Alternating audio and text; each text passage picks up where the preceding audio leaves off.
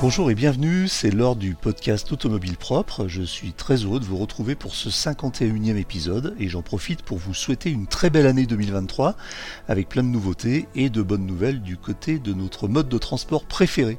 Je vous rappelle que ce podcast est disponible sur toutes les plateformes comme iTunes, Spotify, Google Podcast et d'autres. Si vous l'appréciez, vous pouvez le noter, ça nous ferait très plaisir et cela aiderait le podcast à gagner en visibilité. Les véhicules intermédiaires, qu'est-ce que c'est?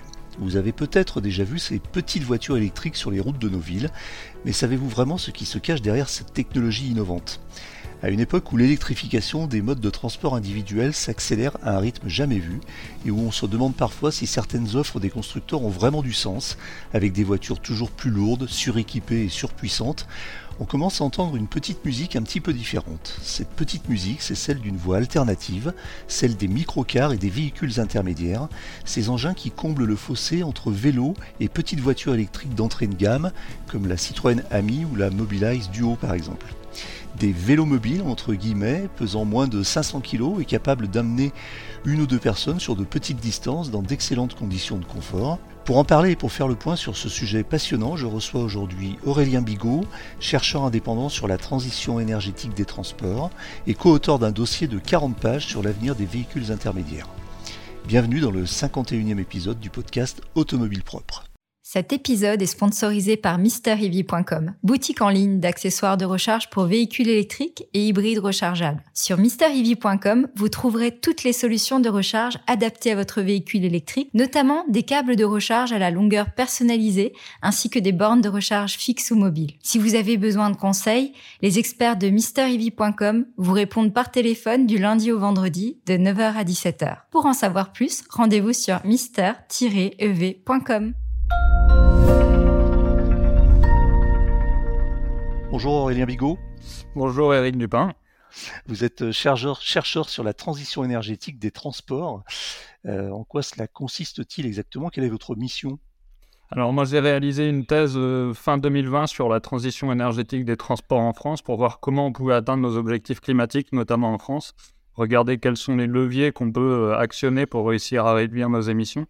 et puis j'ai travaillé un petit peu plus d'un an à, à l'ADEME aussi sur les scénarios de prospective qui s'appelait euh, voilà, Transition 2050. Et puis désormais, je suis, euh, je suis à mon compte et toujours associé à une chaire qui s'appelle la chaire Énergie et Prospérité pour continuer aussi mes travaux de recherche. D'accord, donc vous êtes chercheur indépendant. C'est ça.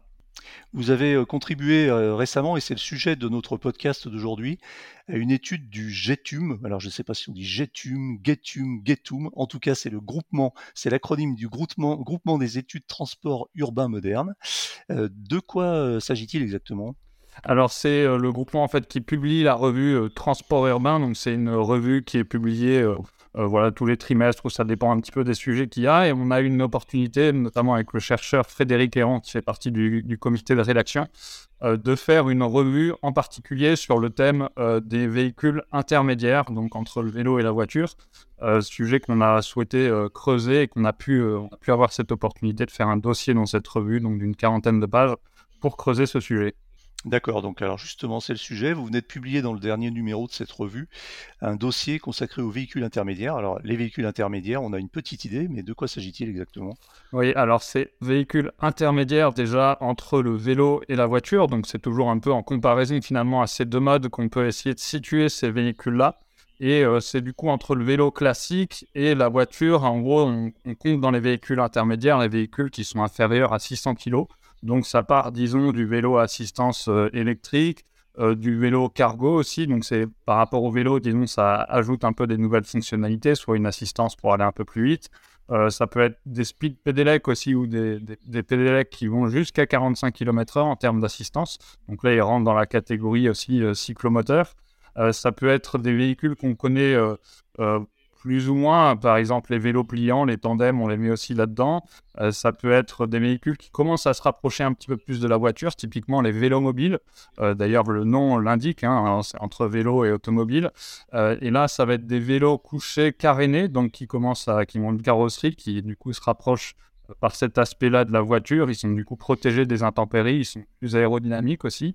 En version un peu plus surélevée, il y a aussi les vélos-voitures. Donc là, ça commence vraiment à ressembler à une forme de voiture, mais en version euh, vraiment très légère, donc supérieur à 100 kg, avec un pédalage à l'intérieur du véhicule.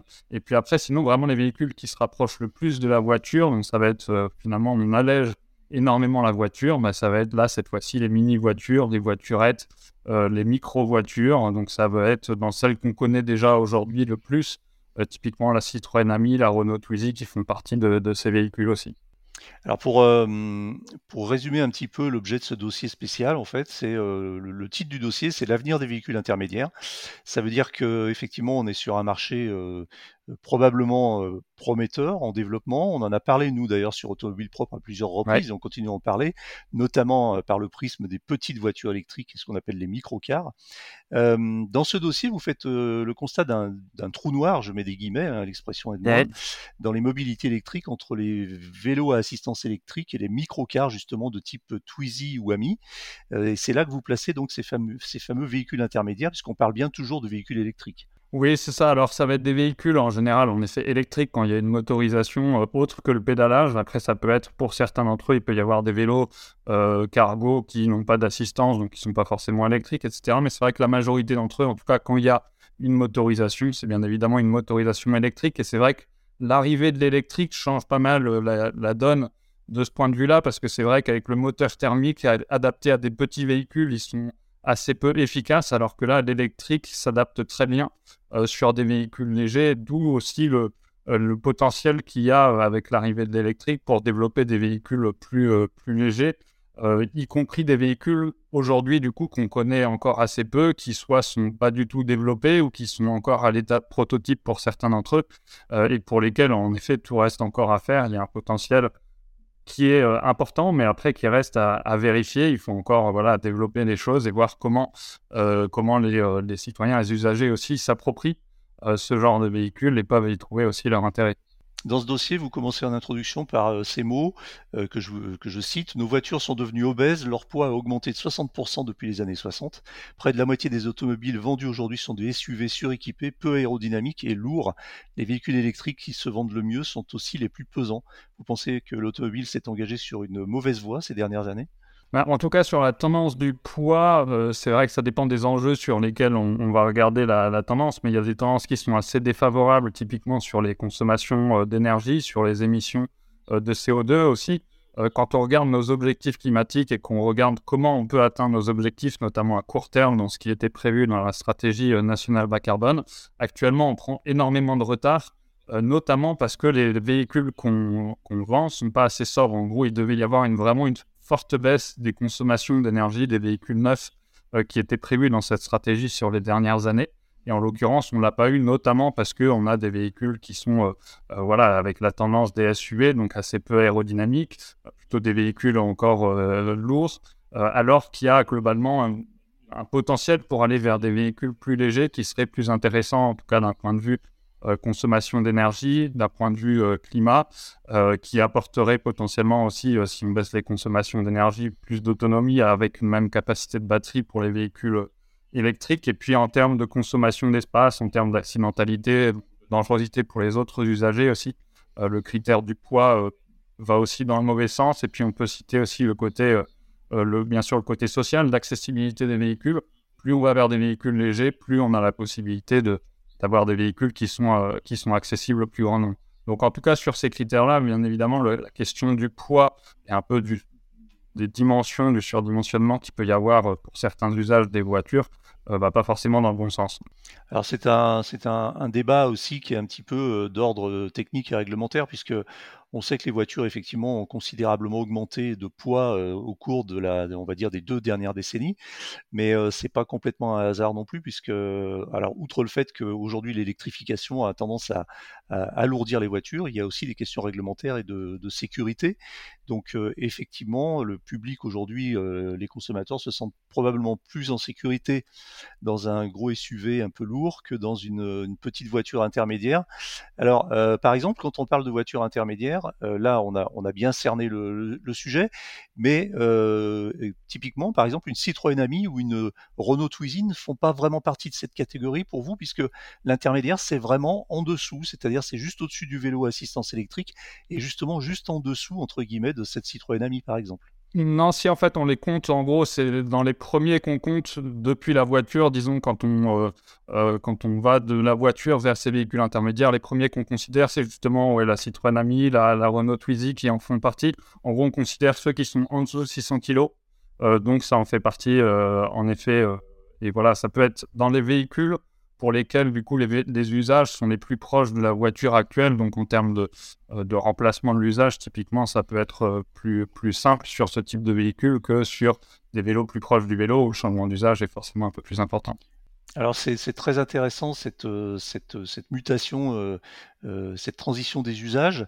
cependant, est-ce que vous pensez aujourd'hui que les gens sont prêts à passer à ce type de véhicule? Est-ce qu'on a des, des, études sur le sujet qui, laisseraient penser que, la mutation est imminente?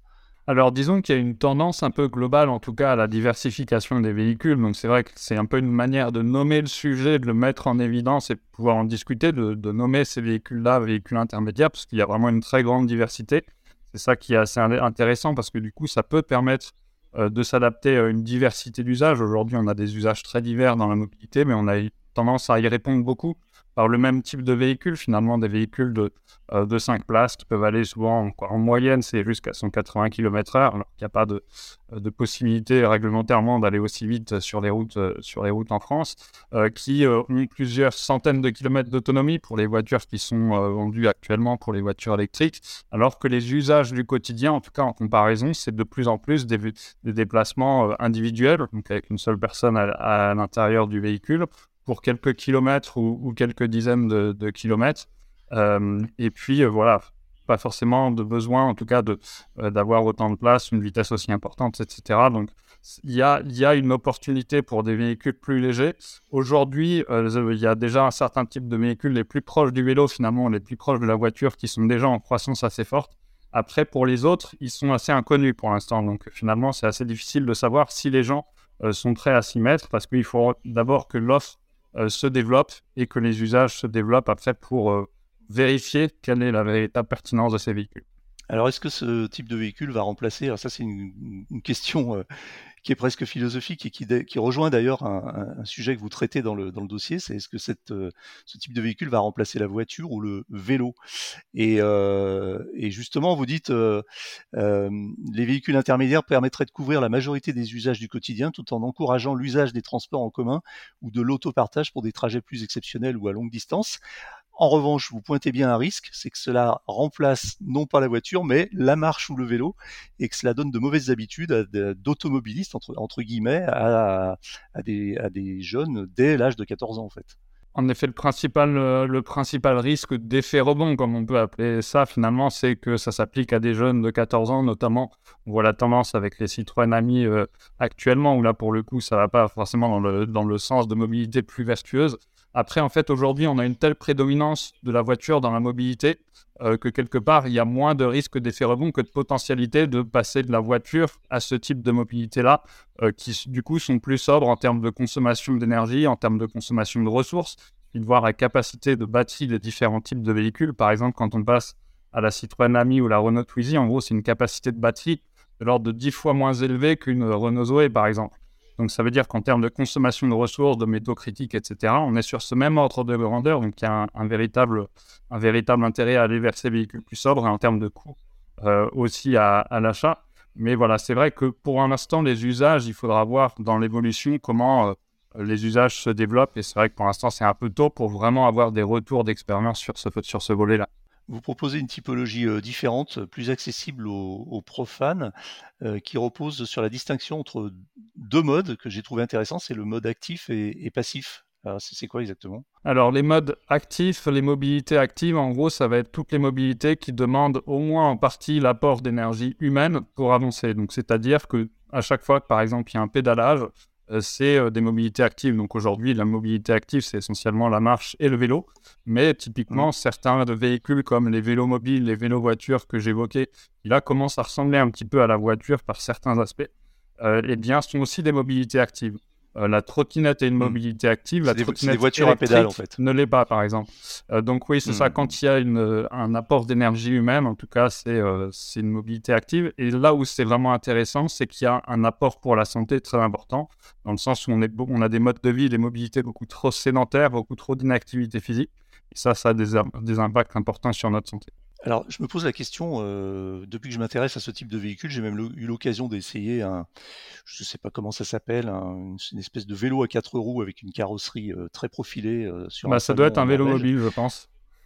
Ouais, ouais, j'ai trouvé ça euh, vraiment très très bien, très intéressant. J'ai noté d'ailleurs dans votre rapport que par rapport à un vélo euh, classique ou un vélo électrique classique, euh, on a un gain de 50% en, en, aérodynamique, ce qui, est, ce qui me paraît énorme, qui compense le surpoids parce que ce sont des, des machines qui pèsent quand même jusqu'à facilement 40 kg voire plus. Euh, Est-ce qu'il n'y a pas des problèmes, des, des, contraintes et des problématiques d'occupation de l'espace public avec ces engins? À chaque fois que j'en vois un, je me pose la question, ou quand je vois des vélos cargo, euh, comment, euh, puisque c'est des usages urbains, donc des gens qui habitent souvent en, habitat collectif, en immeuble, euh, où est-ce qu'ils les garent euh, Comment on les gare Est-ce qu'un jour on va pas avoir un problème d'occupation de l'espace, des trottoirs, etc. avec ce type d'engin qui, qui, pour certains prennent presque l'encombrement d'une voiture ou pas tout à fait, mais en tout cas en longueur et, parfois en largeur. Donc on en fait quoi finalement? Les gare c'est vrai que cette problématique-là, ça va beaucoup dépendre de ce que ça remplace. Si en comparaison du vélo, ça peut être des véhicules en effet plus encombrants. En comparaison de la voiture, en général, ils sont bien moins quand même. Euh, mais après, en effet, il va y avoir des, problématiques de savoir euh, euh, où les garer. Mais c'est une des questions, en fait, nous, ce qu'on a tendance à montrer aussi, c'est que finalement, c'est pas forcément dans les villes que ces véhicules-là vont le plus se développer, mais plutôt, en tout cas, là où, leur, là où est pardon, là où est leur principal intérêt en termes de transition euh, énergétique, transition écologique, ça va être finalement plutôt dans les zones euh, de moyenne densité ou de faible densité, là où la dépendance à l'automobile est importante. Euh, et là où il y a un intérêt potentiellement à accélérer le vélo, typiquement. parce que mmh. sinon, dans les villes, par exemple, le vélo classique ou le vélo assistance électrique a une vitesse suffisante pour faire des trajets en ville. Avoir un vélo mobile qui permet assez facilement de faire du 35, du 40 km/h que pour le coup avec euh, le pédalage, donc sans assistance électrique. Donc c'est, c'est vraiment le, le, véhicule à propulsion humaine le plus rapide qu'on, connaisse euh, au monde. Euh, et bien en fait, ça, ça va plutôt avoir un intérêt dans des zones de moyenne densité, de faible densité, là où il y a un intérêt à aller plus vite à s'insérer un peu mieux dans la circulation automobile, alors que ce type de véhicule-là, qui en plus est vraiment très bas, en zone urbaine, ça va avoir un côté un petit peu plus dangereux en termes de visibilité. Et puis surtout, avancer à, 35-40 km/h sur une piste cyclable en ville, bon, bah là, ça devient euh, trop dangereux et c'est pas vraiment très utile d'accélérer à ce point-là euh, ce genre de véhicule dans des zones vraiment urbaines déjà congestionnées, etc. Oui, donc en fait, on va avoir quand même, euh, on va se trouver face à un problème de, transition parce que si, si le, public adopte progressivement ce type de mobilité, euh, il va falloir cohabiter entre les vélos, les voitures, euh, les véhicules intermédiaires. Alors le véhicule intermédiaire, comme vous le disiez, s'il va à plus de 25 km/h, il est banni des pistes cyclables normalement. Euh, mais est-ce qu'il a réellement sa place sur la chaussée Typiquement, un, vélo mobile est un vélo. légalement. Donc, il peut aller sur des pistes cyclables. Par contre, par exemple, un speed pedelec que j'évoquais tout à l'heure, euh, qui est dans la catégorie des cyclomoteurs, ne peut pas y aller. Donc il va y avoir des questions de clarification, en effet, de l'usage de l'espace public, euh, de clarification des fois en termes de réglementation, euh, en termes d'homologation de différents types de véhicules aussi pour réussir à bien différencier, par exemple, à quel endroit roule tel ou tel type de véhicule. Euh, et puis voilà, quelles sont les règles qui s'appliquent à ces différents types de véhicules. Mais en tout cas, comme en effet, de toute façon, il y a aujourd'hui cette diversification qui est très forte, il va falloir en effet se poser les questions et puis trancher certains débats qu'il peut y avoir euh, sur ce type de questions.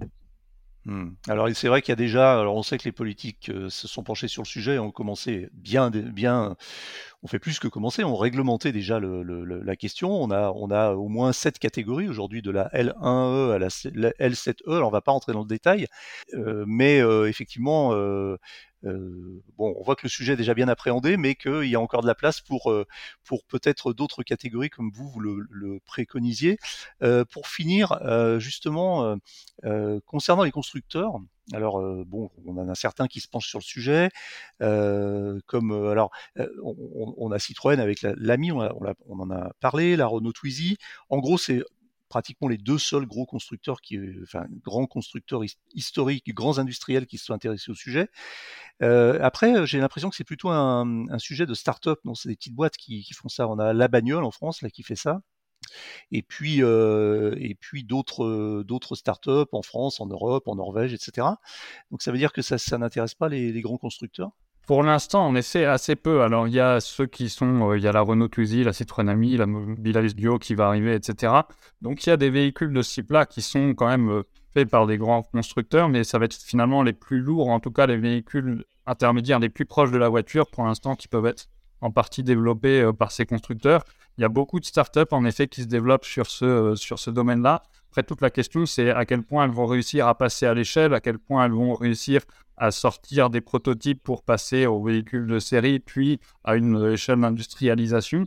D'autant plus qu'actuellement, d'un point de vue social, notamment, il me semble y avoir vraiment une problématique d'accès euh, euh, aux véhicules de manière générale, parce qu'il y a le marché du neuf, le marché de l'occasion qui sont en très forte hausse.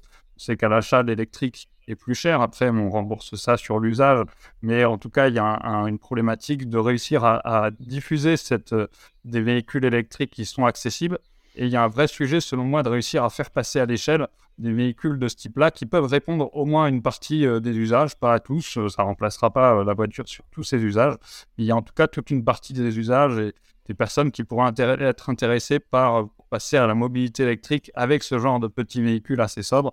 Et euh, il y a voilà vraiment un sujet de faire en sorte que industriellement, euh, il y ait un passage à, l'échelle là-dessus. Euh, ok, Aurélien Bigot, j'ai une dernière question pour vous que je pose à peu près à tous mes interlocuteurs. Alors, elle est un petit peu adaptée à notre cas d'aujourd'hui. Est-ce que vous utilisez vous-même ce type de véhicule à titre personnel? Alors, moi, j'utilise beaucoup un vélo pliant qu'on a mis dans cette catégorie aussi de véhicules intermédiaires entre le vélo et la voiture, qui là permet d'aller sur des plus longues distances via l'intermodalité qui est facilitée notamment avec les transports en commun. Donc, j'utilise ça. Après, j'aurais Aujourd'hui, pas d'autres besoins pour aller vers d'autres types de véhicules intermédiaires, mais en tout cas, euh, c'est quelque chose qui me tente bien de, tester certains de ces véhicules qu'on ne connaît pas encore et qui sont en, plein développement. Merci Aurélien Bigot. Je rappelle que vous êtes chercheur sur la transition, chercheur indépendant sur la transition énergétique des transports. Bien, merci pour l'invitation. Voilà, c'est terminé pour aujourd'hui, mais l'actualité de la voiture électrique ne s'arrête jamais. Retrouvez-la heure par heure sur automobilepropre.com. Pensez bien à vous abonner via votre plateforme préférée afin de ne rater aucun épisode. Et n'oubliez pas de noter le podcast sur les plateformes, c'est le meilleur moyen de nous soutenir, comme vous le savez. N'hésitez pas également à nous faire vos retours, remarques et suggestions à l'adresse podcast.automobilepropre.com. Quant à nous, et quant à moi, je vous dis à la semaine prochaine pour un nouveau numéro de Automobile Propre, le podcast. Salut Música